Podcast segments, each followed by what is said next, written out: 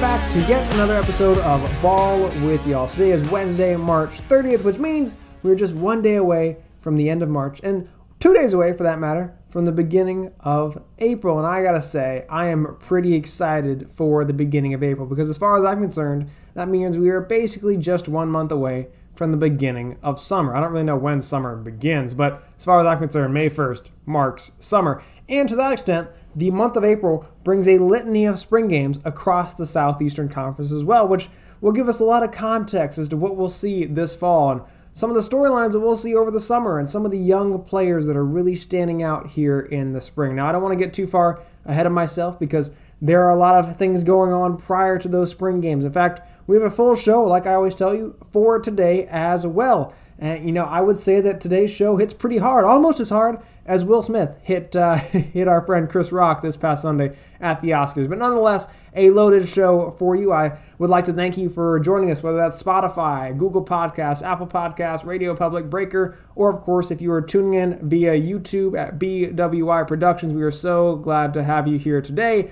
for what I believe is episode eleven or twelve here in season two. Uh, we are chugging, chugging along here this season and uh, really enjoying the direction that we're going, and so glad to have you along for the ride. Now, as far as where we are going today, right? Of course, we are in the middle of March Madness. Although we're almost done with the month of March, the madness continues with the Final Four this weekend, and then, of course, the championship game on Monday. I'll kind of give you a preview as to what I expect to happen, what I hope happens, and we'll go from there. And also a little bit of a uh, little bit of a parallel between the college basketball world and the college football world, and some of the lessons that we might be learning from the tournament. Then we'll turn it over to, uh, you know, I mentioned a week ago, I mentioned two weeks ago, that there were a lot of N F L headlines, right? And I said, well, maybe after after you see some of the quarterbacks move around, maybe at that point you won't see as much, as many moves. Maybe you won't see as many headlines. And maybe things will start to die down just a tad, right? Just a, just a bit. And then uh, late last week, breaking news, Tyreek Hill being traded from the Kansas City Chiefs to the Miami Dolphins, right? Joining alongside Tua Tagovailoa, Mike Gesicki, Jaylen Waddle, a number of incredible athletes for the Dolphins. So I want to break down my top five wide receiver duos in the N F L now that Tyreek Hill is officially a Dolphin. And spoiler alert, there might be a little bit of a, a little bit of a South Florida bias here. Even though I don't support the Dolphins, there might just be a little bit of a bias on that front. And lastly, we'll get into uh, what we saw this past Sunday at the Circuit of the Americas, what we like to call COTA, with uh, Ross Chastain winning his first career race, and then also taking a peek at this coming Sunday at Richmond Motor Speedway. With that said, let us get into story number one. So story number one, I am in a pretty good position with my bracket. A week ago, I said that I was, I think, at ninety-five point one percent or so. Uh, last I checked, I think I was at ninety-eight point five percent with my bracket. I don't really know what that means. I guess I'm better than ninety-eight percent of the country or so, which is cool. That's awesome. I really don't know, again, what all that looks like, but I'm pretty happy with my bracket, right? I haven't gotten everything right. Uh, I, I mentioned that I was all in on Arkansas. In fact, I had Arkansas going to the championship game, and of course, they fell flat, right? They they they beat Gonzaga. I had a lot of hope after they beat Gonzaga. I was like, okay, they beat the number one overall seed. And then you have to face Duke, led by Mike Krzyzewski, who, of course, is in his last little ride here, you know, kind of going down his Michael Jordan days, if you will. I wasn't feeling too good, right? And so then Saturday night comes, and they get blown out of the water by Duke. I was like, okay, well, there you go, right? But I still had a shot because, you know, I lost Saint Mary's, I lost Arkansas, but I still had Villanova, and I still had Kansas. And guess who got to the Final Four? Villanova and Kansas, right? And so now I am all in on the Kansas Jayhawks. I mentioned before I was rock, chalk, Jayhawk. I had Kansas winning the championship, and they are still in the fight to do it, right? Uh, before we get into the Final Four itself and what I what I hope will happen, what I expect will happen, just a couple other things that stood out over the over the Sweet sixteen and the Elite Eight. Uh, Saint Peter's, what an incredible story for Saint Peter's, coming out of Jersey City, right? Uh, you know, the great thing about the college basketball world is there is so much parity. You don't really see it so much in college football because uh, there's such a there's such a talent difference between, I mean, in, in some years, from between the top three and then the rest of the league, but in most cases, at least the top twenty-five and then the rest of the league, there's such a massive gap. Whereas in college basketball, I mean, a lot of these teams are pretty equal. I know they there's going to be some teams that have, you know, a litany of, of number one overall or, or first round draft picks, second round draft picks in the N B A, guys who will go overseas and play prominent roles in other countries as well. But Saint Peter's is a great example of, of what can happen when you get guys excited, when they have the momentum at the right time. When you catch the team at the wrong time, you never know what will happen. So then when they when they go out there and beat Kentucky, beat Murray State, and then beat Purdue, which, mind you, I didn't really have Purdue going too far. I equated them to uh, like a, like an Iowa light, if you will. I really did, wasn't big on Iowa. Of course, they lost to Richmond uh, in the first round. I wasn't really expecting Purdue to do too much. But then when they get to the was it the the Sweet sixteen to face off against against our friends Saint Peter's, I was like, okay, that's that's not nothing's going to happen there, right? Piece of cake. But then it's National Peacock Day, and I, I had to take a step back and say, okay, are the Peacocks of Saint Peter's really going to lose on National Peacock Day? And lo and behold, they did not. And it was such a beautiful sight to behold, right? And the Sweet sixteen did not disappoint. Of course, we saw Miami. They got into the Elite Eight to face off against Kansas, where ultimately they fell short, of course, which I was okay with. Granted, I had Miami getting to the Elite Eight, so I was I was particularly pleased with that as well. Overall, an incredible uh, first uh, first few rounds here, ending getting into the to the Final Four we have now. The interesting thing about this tournament, though, I think it taught us something very interesting about how playoff expansion could or could not work, right? Uh, In fact, I would venture to say that this tournament taught us that college football playoff expansion is not necessary. I think it's shown us that the cream usually will rise to the top. Now, why do I say that? Well, I know that we had we had Saint Peter's make the Elite Eight, a fifteen seed. We had Miami, a ten seed, make the make the make the Elite Eight. I know we have a an eight seed, North Carolina, getting to the Final Four. So you might be sitting here saying this is the perfect example as to why we need to expand, because you had teams that would have had no business getting into a a glorified uh, invitation only tournament. You would not have you had no business. Saint Peter's had no business getting into that situation otherwise. And they're having an opportunity here as a result. Well, yes, but I go back to the amount of parity. North Carolina, I know that they're only that they're an eight seed. I understand that, right? But there's also a number of people that are putting their money on, on North Carolina right now to beat Duke. This coming Friday, Saturday, a lot of people are putting their money on North Carolina, understandably so, because North Carolina, you trust them. You know that they've been there before, and you know that they could do it again, right? Miami wasn't exactly entirely surprising. They're in the A C C. It's it makes sense, right? Saint Peter's came out of nowhere, but even still, again, I go back to the parity. They wouldn't have had a shot against Kentucky if they didn't have talented players, right? And that parity, that talent gap, is so much more exaggerated. Uh, lack of parity, the talent gap, that's is so much more exaggerated in college football, whereas in college basketball, you don't see it as much. So yes, you you might get an upset or two, right, in in in college football. If you were to expand the playoff, if you were to go to sixteen teams, you might see a Saint Peter's go on a run, maybe maybe one or two every every, every other couple of years, right? You might see that. You might. But more than likely, you're going to see that the top is going to stay at the top. And to that point, North Carolina is a great example. What if Clemson slips slips off a little bit one year and they fall to maybe an eleven seed in the in the college football playoff? Who's to say they're not going to get up to the top anywhere, right? It it goes back to the top is just so good in college football, where I don't care how many how many teams you put into the playoff. What you're probably going to see is that the cream, the, the top will always rise. The cream will always rise to the top. Alabama's always going to be there. For the foreseeable future, as long as Nick Saban's there, they're going to be there. Ohio State's going to continue to be there. Georgia's going to continue to be there. And they're not going to lose to an Indiana in the first round. And if they do, it would be a massive upset, but a massive upset. Like, yeah, I know Saint Peter's was like, oh my gosh, they beat Kentucky, but was anybody really like, oh my gosh, it's over? No, no, no. I mean, people get it. It happens, right? With Lehigh beating Duke several years ago, with Georgia State beating Baylor, it happens. But it would be unprecedented for a sixteen seed to beat a one seed in the college football playoff, and that's because it would never even happen.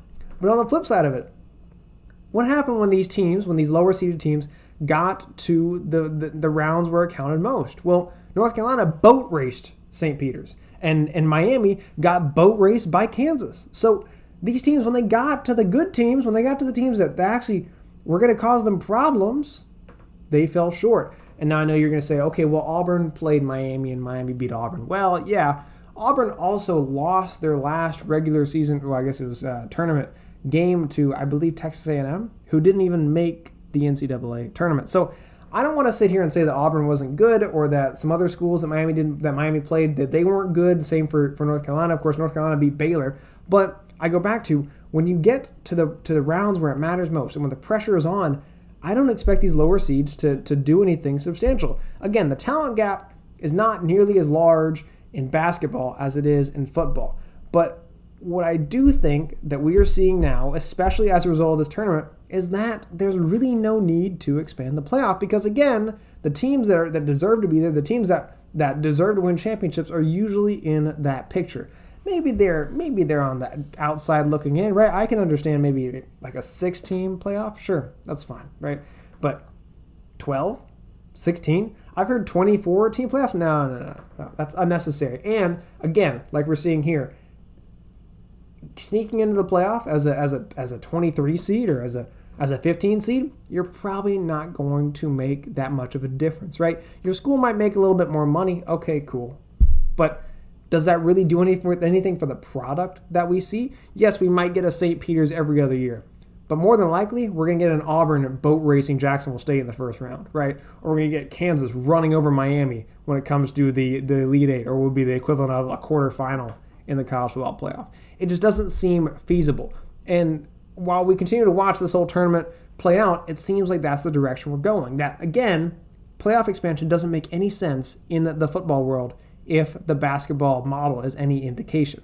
Now, as far as what I expect to see happen this coming Saturday and Monday, I still like Kansas to beat Villanova. That was my original bracket. I said Kansas over Villanova, Kansas advancing to the final. I'll stick with that. I am a man of my word. Now, on the other side, I had Arkansas and Saint Pete, or Saint Mary's.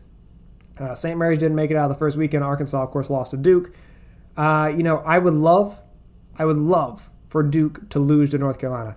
I just don't really know if it's going to happen. If it does, outstanding, right? I'm just not going to call it here. What I do expect to happen, though, I expect Kansas and Duke to face off, and I would love to see Bill Self beat Mike Krzyzewski in his last game as the head coach for the Duke Blue Devils. So I'll take Kansas to win the championship, much like I projected, I guess, two or three weeks ago. I'll stick with Kansas, but this time to beat Duke, not Arkansas, but Duke in the national championship game on Monday. Now, I promise you, we'll be discussing that and more come next week. So uh, keep me honest on that one and keep tabs on the N C double A tournament as we wrap up here in what has been a wild tournament that's gotten to a relatively uh, ho-hum finale, if you will, with these Final Four teams. But nonetheless, it should be a lot of fun this coming Saturday and Monday. On to story number two. With story number two, I uh, I really was kind of surprised when I saw the headline that said Tyreek Hill is going to the Miami Dolphins, that he's been traded to the Miami Dolphins. For a number of reasons. I don't know why anybody would want to come to Miami. Uh, if you're not familiar, there's a lot of bad things happening in Miami when it comes to their coaches are supposedly being bribed to lose football games and lawsuits, and is Tua really a good quarterback? They almost tried to get Deshaun Watson, and they couldn't because of a number of, of external factors and, and so on. Miami's been a bit of a dumpster fire for the latter, latter part of the last, uh, I would say probably since, I th- they may have won the division in two thousand eight maybe, or maybe they came close. I'm not really sure. Maybe two thousand seven Regardless, it's been a long time since Miami was, was particularly good at football. And even that year where they almost won the division, or maybe they did, uh, if you recall, Tom Brady tore his A C L around that same time frame too. So uh, they have not been good for a while, and they're not going to be good for a while either. Well, maybe. I'm not I'm not entirely sure how that unfolds. But nonetheless, when I saw that Tyreek Hill was, was being traded from Kansas City, that they were willing to dump him to Miami, and that he proceeded to sign a four-year deal, I had to take a step back and say, okay, well, maybe Miami's actually going to take this seriously. Maybe they're actually going to invest the, the weapons and, and, the, and the talent into Tua and say, okay, Tua, we know that you had talent at Alabama, and we know that's why you succeeded. So let's give you talented weapons, right? Let's give you Jaylen Waddle. Let's give you Mike Gesicki. Let's give you Raheem Mostert at running back. And now let's give you Tyreek Hill. Now, I want to make a comment. I, I, I'm not a big fan of Tyreek Hill, right? I, I don't really like his character. I don't like a number of things about him. And and to that point, uh, whenever he's played my football team, I've been I've been terrified of watching him because I know he's going to beat us on every single play. But I thought it was a great addition for the Miami Dolphins, and I thought it was a great move by Kansas City as well. I don't think Patrick Mahomes is going to miss Tyreek Hill as much as Tyreek Hill is going to miss Patrick Mahomes. But I say that knowing that Tua has had moments of brilliance, right? And that's not me saying that from an Alabama football fan lens. I'm saying that from, from the lens of just watching him play. Once they finally understood that he was not going to conform to their offense and that they needed to conform to him, which... honestly, when you draft a guy fourth overall or third overall, wherever they drafted him fifth, I don't know, in twenty nineteen, twenty twenty, it's going to happen, right? You have to conform to your quarterback. Jacksonville's doing the same thing with Trevor Lawrence right now. You have to conform to the guy that you're going with. And for for, for once, in three years, they're actually going to give Tua not only the weapons, but hopefully the time, hopefully, you know, they start to beef up, beef up the offensive line. I saw they've already made a couple of moves here over the past few weeks. They're actually giving Tua an opportunity to succeed, and that's not something we've seen so far uh, throughout Tua's tenure with the Dolphins. So it's going to be it's going to be really exciting, to say the least. Now, I want to break down my top five wide receiver combos in the N F L now that Tyreek Hill has left the Chiefs and so on. Who do we think are our top five wide receiver duos? Who what what players are going to be terrorizing defenses this fall on the outside? Well, I want to make an honorable mention. We'll go in reverse order here. I want to make an honorable mention to Tyler Lockett and uh, D K Metcalf, because I, I would have them higher, honestly, because D K Metcalf is is a is a is a, a, a superhuman. He's he's he's a god among men kind of thing. I mean, have you, he, he's incredible. Just uh, coming out of Ole Miss, he is an incredible athlete, and and he stands tall above, literally and figuratively, a lot of receivers in the N F L. But Uh, rumor has it he's about to get traded, right? And at the, that's at the time of recording, because he could very well get traded uh, before this gets released. But at the time of recording, he is still a Seattle Seahawk. So as an honorable mention, I'll go Tyler Lockett and D K Metcalf right outside of our top five. Now, number five, I love Mike Evans and Chris Godwin. Now, I mentioned on a couple episodes ago that Chris Godwin had gotten tagged, uh, franchise tag, which kind of helped Tom Brady to come back and And almost like encourage him, like, hey, you're going to have a weapon or two. Well, Mike Evans, we know he did incredible things at Texas A and M, and Chris Godwin was was one of Tom Brady's top receivers a year ago. So having him locked up, they actually went, went a step further and actually signed him to a contract extension a couple days ago. So uh, a great, great combo there. And honestly, especially when you've got a guy like Tom Brady, you need as many weapons as you can get because he will spread it across the field. So incredible opportunity there for Tampa Bay. Another team in the N F C, I love Cooper Kupp and Allen Robinson for the Los Angeles Rams. Cooper Kupp, of course, we know, I, I believe he won the Offensive Player of the Year uh, in twenty twenty-one. I believe he won the Super Bowl M V P as well. This man, he, he he doesn't check off all the boxes from a physical standpoint, from, from what you can look at, right? He, he doesn't have the size that you might be looking for. He doesn't necessarily have all the speed you might be looking for, but he, he reminds me a lot of like a Jordy Nelson, right? If you remember Jordy Nelson for the Packers and the early twenty tens, mid twenty tens, and so on. Uh, Cooper Kupp is just an incredible athlete, and then pairing him alongside Allen Robinson, who his entire career has had just horrible quarterbacks. I mean, there was a stat I saw once that said uh, Allen Robinson, the number of passes that were thrown to him that were catchable was the lowest among all receivers in the N F L. So the fact that he'll actually have a good quarterback now in the form of Matt Stafford should be a good sign for him. I love Davante Adams. And I don't just say that because I, I am a Packers fan and I will miss him dearly, but I love Davante Adams. And I love, well, I don't love, his teammate, Hunter Renfrow, terrorized me when he was at Clemson, when he played at Clemson, which I felt like he played at Clemson for, for a decade because of how long he was there and how many how many years he terrorized Alabama defenses. But Hunter Renfrow and Davante Adams for the Las Vegas Raiders will continue to be a threat throughout the A F C this year, especially in the A F C West. They're going to terrorize those defenses. As long as Derek Carr stays upright, I'd watch out for Adams and Hunter Renfrow on the outside. Number two, I love Ja'Marr Chase and T. Higgins. Ja'Marr Chase, of course, L S U, great. He, st- he stepped away from the game for a year, said, I'm not going to play in the COVID year. I'm not going to I'm not going to play a year after Joe Burrow left, and then proceeded to join alongside his former teammate in the form of Joe Burrow, and uh, had a pretty strong year, I would say. He had a pretty strong year in his rookie campaign, and I expect that to only continue here in year two. T. Higgins, same idea. He had some incredible plays, had an incredible play in the, the Super Bowl as well. I expect that trend to only continue. Now, one duo I have not mentioned, of course, they are my number one wide receiver duo, and it kind of goes without saying. I mentioned earlier I had a little bit of bias when it comes to our South Florida connection here, but honestly, it's not just bias. I really do think that this is one of the most lethal threats in the N F L right now. Now, whether it actually transpires in the fall, we'll see, but without a doubt, Tyreek Hill, Jaylen Waddle, on the outside, in the slot, wherever they line up, will be a, a, a, a frightening sight to behold for any N F L defense, right? And and as an Alabama fan, I'm going to continue to love Tua Tagovailoa and uh, Jaylen Waddle, throw, throwing and catching passes on, the, on whichever side they go, right?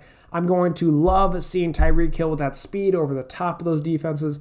It's going to be incredible. Plus, again, they have Mike Gesicki, uh, you know, with on the, as the tight end, and he'll he'll catch balls in the middle. He'll catch balls on the outside. He's a great threat for Tua. And like I mentioned, also they've started to round out the offensive line. They've started to get some reliable running back support as well. Now, I'm not going to sit here and say that all this is going to make the Dolphins a title contender. I don't believe that, but I wouldn't be surprised if the Dolphins make the playoffs, maybe as like a a high wild card, maybe like a five seed, and then you'll see what happens, right? Do we know if Tua is the franchise quarterback? I don't know, but I think what we're going to see here in the near future is that Tyreek Hill, the addition of Tyreek Hill, is going to show us exactly what we need to know about Tua. Is he capable of leading a team to a playoff run when he has the weapons to do it? When he has Tyreek Hill, when he has Jaylen Waddle, when he has Mike Gesicki, when he has a number of other players out there that can catch passes and do it reliably, can he put the ball on time and on the right place? I would hope to think so, but we won't know until this fall. But as far as I'm concerned, that passing duo right there with Tyreek Hill and Jaylen Waddle, that is the one to watch this fall. Of course, just followed by Ja'Marr Chase and T. Higgins up for the Cincinnati Bengals. On to story number three. When I was watching CODA this past Sunday, I, I mentioned last week that I was really excited, that I was really excited, that I was so excited because I was ready to watch Chase Elliott win his first race since fourth of July, twenty twenty-one, when he won at Road America, a road course, of course. And of course, if you recall, Chase won at CODA a year ago. It was a rain-shorter race. We talked about this before. It wasn't exactly the prettiest race. There were a number of things that kind of went into that race that a lot of people had a lot of questions about. And this is their second running at CODA. And so my only thought process is, okay, Chase is going to go back-to-back, and he's going to get that first win of the year, first win since twenty twenty-one, the summer of twenty twenty-one. The the the He'll wrap up all of the winning this year for Hendrick Motorsports because... Tyler, or because uh, Kyle Larson's won a race this year, and William Byron, he won at Atlanta a week ago, and uh, of course Alex Bowman, he won earlier this year as well. So it was only a matter of time until Chase got on the board as well, and I was so excited because I knew this was going to be his moment. He was the road course king. He's won seven times on road courses. How can he not win here, right? And then of course, in the first run at this race, uh, first run at, at at this at this course, the first road course of the year. And in the new car, might I add, the first time they've been in a road course in the new car, Ross Chastain comes away with a win. And it was pretty it was pretty cool to see because, you know, we knew it was a matter of time until Ross Chastain would win a race. He's a lot like a like a Tyler Reddick, if you will. Tyler Reddick, he's uh, he drives that eight car, and he's he's led a lot of laps this year, right? And he's been on the verge of winning this year. In fact, he was on the verge of winning at at, at uh, Atlanta only a week ago. He was on the verge at, uh, was it Las Vegas or Phoenix a few weeks ago as well? He's had opportunities, and Ross Chastain has been the same as well. His last three races, I believe he's been in the top three all three races. So again, only a matter of time until Ross Chastain took advantage of this and actually went for it and won the race. And, you know, to that point, he led the most laps on Sunday, but he almost blew it when it counted most. You know, there was that, that moment where where he pushes Allmendinger out of the way, or Allmendinger pushes him out of the way, and uh, and then and then you end up having Alex Bowman coming around the edge, right, where while Allmendinger or Chastain fighting it till the end, And and Chast- Chastain just sends Allmendinger into Bowman, clears both of them out. Chastain takes the checkered flag. And ultimately, you know, was it the cleanest way to win the race? No. But when you're at a road course, you have to do what you have to do. Allmendinger, he wasn't even going to benefit from winning the race because, again, Allmendinger isn't running for points in these races. Chastain is. In fact, Chastain might have just solidified himself in the playoffs. You know, and, and we'll get more into, into some of what that might look like and will he actually be solidified in the playoffs and so on in a second. But overall, it was a great day for Chevrolet, right? We had Ross Chastain finishing first. Bowman, he ended up still finishing second. Uh, Chase Elliott finished fourth. Reddick fifth. Eric Jones, who had uh, an up-and-down day throughout the day. He he got into the top ten at one point in time, then slipped back a little bit, and then uh, he, he somehow snuck his way back up there, finishing ninth. And lastly, Austin Dillon wrapping up at tenth place. So overall, a strong day for Chevrolet. You know, there are a couple cars who didn't run so well. Kyle Larson had a rough day. He got into some accidents and so on. Uh, but overall, it was a strong day to be a Chevrolet. And like I mentioned, I thought Alex Bowman had the race won at the very end, much like I thought he had the Xfinity race won on Saturday. Now, I'm not going to get too much into this because I'm sure you probably did not watch the Xfinity race, and I didn't watch, no, I guess it was the truck race, not the Xfinity race. You probably did not watch the truck race, but there was a moment where it looked like Alex Bowman could win, that looked like Kyle Busch could win, and instead, they all three, all third, there was uh, Bowman, Busch, and, uh, and and I think it was uh, Friesen. They all kind of go off to the side. I think Bowman pushes him off, and Zane Smith drives through in the fourth place car, ends up becoming the first place car, and wins the race. Kind of the same thing happened here in some way, shape, or form. And overall, as I stepped back and watched the race and, and, and kind of reflected, I know some people hate road racing, right? Um, and courses like this because they don't view it as exciting. They don't view it as, as appealing. They kind of view it as, as, as boring, if you will, right? But in my opinion, this is one of the more fun races of the year because it goes beyond just, just the, there's not a whole lot of passing. I get that. I know, right?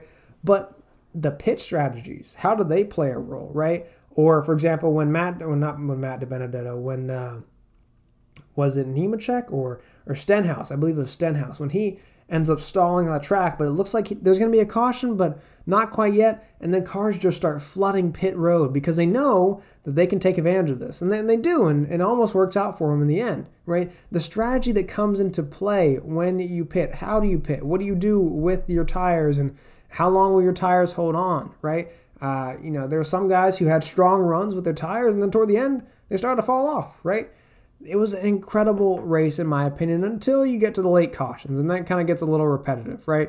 And and that's the thing about cautions. Usually cautions breed cautions. So you have one caution, a restart, and then another caution because of an accident that happened on that restart, and then you got Kyle Larson and, and Joey Logano going into the wall, and Kyle and, and uh, Kurt Busch getting into, into them as well.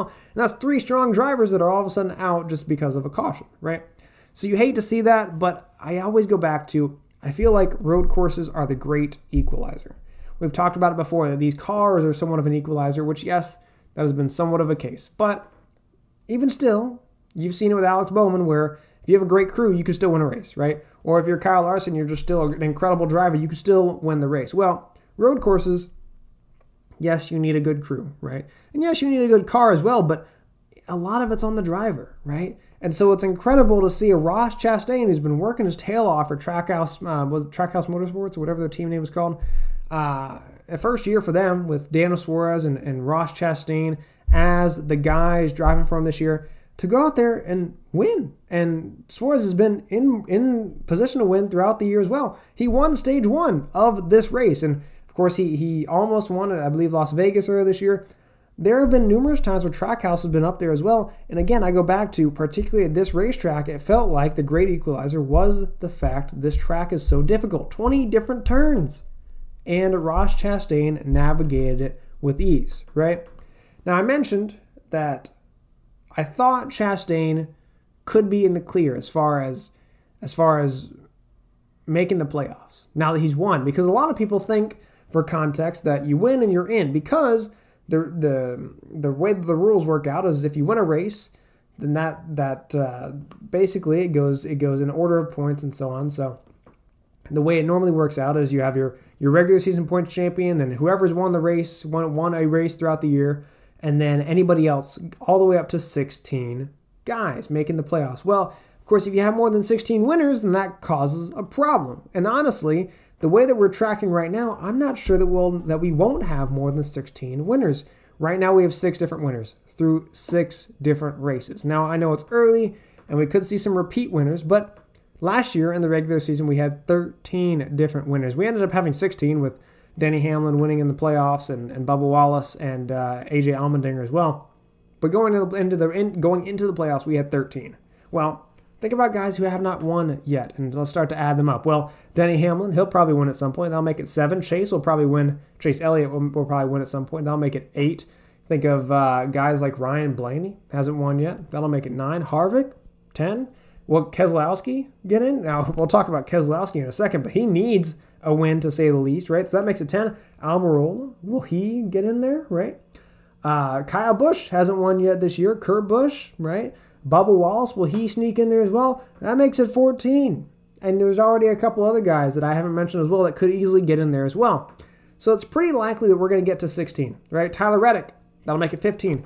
More than likely, we're going to get to sixteen. And what happens if we get to sixteen? Well, then it goes back to their points earned and so on. And this is where it could come back to bite Brad Keselowski. Now, why do I say that? Well, you probably saw there was this weird situation where I guess he modified, or somebody on his team modified a part, uh, a vendor piece that NASCAR did not like. And they mentioned earlier this year that they were going to really uh, uh, strike down with some very strict, strict penalties this year. And that is exactly what happened in this case, because Keselowski, he lost one hundred points. He lost ten playoff points. He doesn't have any playoff points, but he's already minus ten, right? And now the number of playoff, uh, number of, of points he's lost, he's like sitting in thirty-fifth overall in points, which it might not seem like a big deal. But, okay, first off, if you don't win a race, you need to be in that top sixteen of points. Well, and and you need not you, know, you need less than sixteen, sixteen guys to win. Well, more than likely, we're going to see sixteen drivers win, so he needs to be one of those drivers that wins. And then, to that point, if he gets into the playoffs, if he if he gets into the playoffs, he's already down ten playoff points, so he'll need to win two races just to even out. If he wins two races and wins a stage, he'll have eleven playoff points, but really he'll just have one because of all the penalties that have that have been unfolded, or that have been levied. And to that point, it's going to make it even more difficult if he does, in fact, make the playoffs. I don't know if he will. I don't expect that he will, but if he does, he's going to have a long ride ahead of him. And especially when you think about the, the fact that Roush Fenway Keselowski Racing has not done all that well this year. So what's to say that they're actually going to find themselves in position to actually make the playoffs? And at that point, one last point on Keselowski. Even if he wins and, and, and is one of only sixteen drivers to win a win a race, if he, for whatever reason, is less than thirtieth in the points, he's not going to make the playoffs either. So uh, massive hurdle here for Keselowski. I'm not sure if he's going to be able to get in. But uh, suffice to say, he does not want to see sixteen different drivers win a race this year, and it's looking like we were headed in that direction. Now, quickly looking over to Richmond this coming Sunday, a number of guys have done very well at this track before. Kyle Busch, he's got eighteen top fives in thirty-two races. Uh, Denny Hamlin, fifteen top fives in thirty races. Logano, he's won there twice. He's got uh, twelve career top fives and twenty-five career starts. And Martin Truex Junior, he's got three wins, Uh, eight top fives and thirty-one starts. Now, a lot of guys have done well here. Uh, I believe Kyle Larson's won here as well. Uh, some really strong history throughout uh, at this track in particular. It's a pretty fun track. It's a short track. It's uh, there's going to be a lot of speed here at this track. It does not remotely compare to what we just saw this past Sunday. Who do we like most? I, I mentioned a lot of Toyotas there, right, with, with Busch and Hamlin and Truex. I think anybody driving a Toyota this Sunday has a great shot. And that includes Bubba Wallace. Bubba Wallace has had a, has had a rough year so far. He's he's lost his tires. He's he's lost his right fender like a million times. Anything that could go wrong has gone wrong for Bubba Wallace this year. I'm not to say he's going to win this race, but I think any Toyota has a shot here. I think that they're due, right? I think that Denny Denny, Cam, Denny Hamlin could be due. I think Kyle Busch especially could be due. Truex, I know he won here back in, in September at this same track. Who's to say he's not going to do it again, right? Uh, I'm not really sure if it's Truex, but I like any Toyota. So I'll go with I'll go with Martin Truex Junior just because he's won three different times of this track and he's got the recent success of this track. But I also, I'll go with Christopher Bell, right? I'll take a name out of the hat. I'll go Christopher Bell as my second guy that could win this race on Sunday. So that is our show for today. Now, where do we go? Like I said, I like Kansas to win the national championship this coming Monday. I promise we, we will talk all about that come next week. I like Tyreek Hill and I like Jaylen Waddle in Miami. I don't know how it will go, but I think they are the best wide receiver duo out there, just ahead of Ja'Marr Chase and T. Higgins. Lastly, I like Martin Truex Junior and or Christopher Bell to win the race this coming Sunday at Richmond. As always, I appreciate you joining us. If you want to check out more of our content, feel free to do so at uh, Ball With Y'all Ball With Y'all Podcast on Instagram, or check out B W R Productions at YouTube, or uh, any other platform like I mentioned earlier, Spotify, Apple Podcasts, Google Podcasts, Radio Public, or Breaker. We love getting connect, getting to connect with you, and we hope you tell us more of what you want to hear and what you want to see, because we love to get to hear from you as far as your p- feedback and get to understand what you're looking for from us. Now, one last time, again, I appreciate you joining us today. I hope you have a great Wednesday, and thank you for allowing us the opportunity to talk some ball with y'all.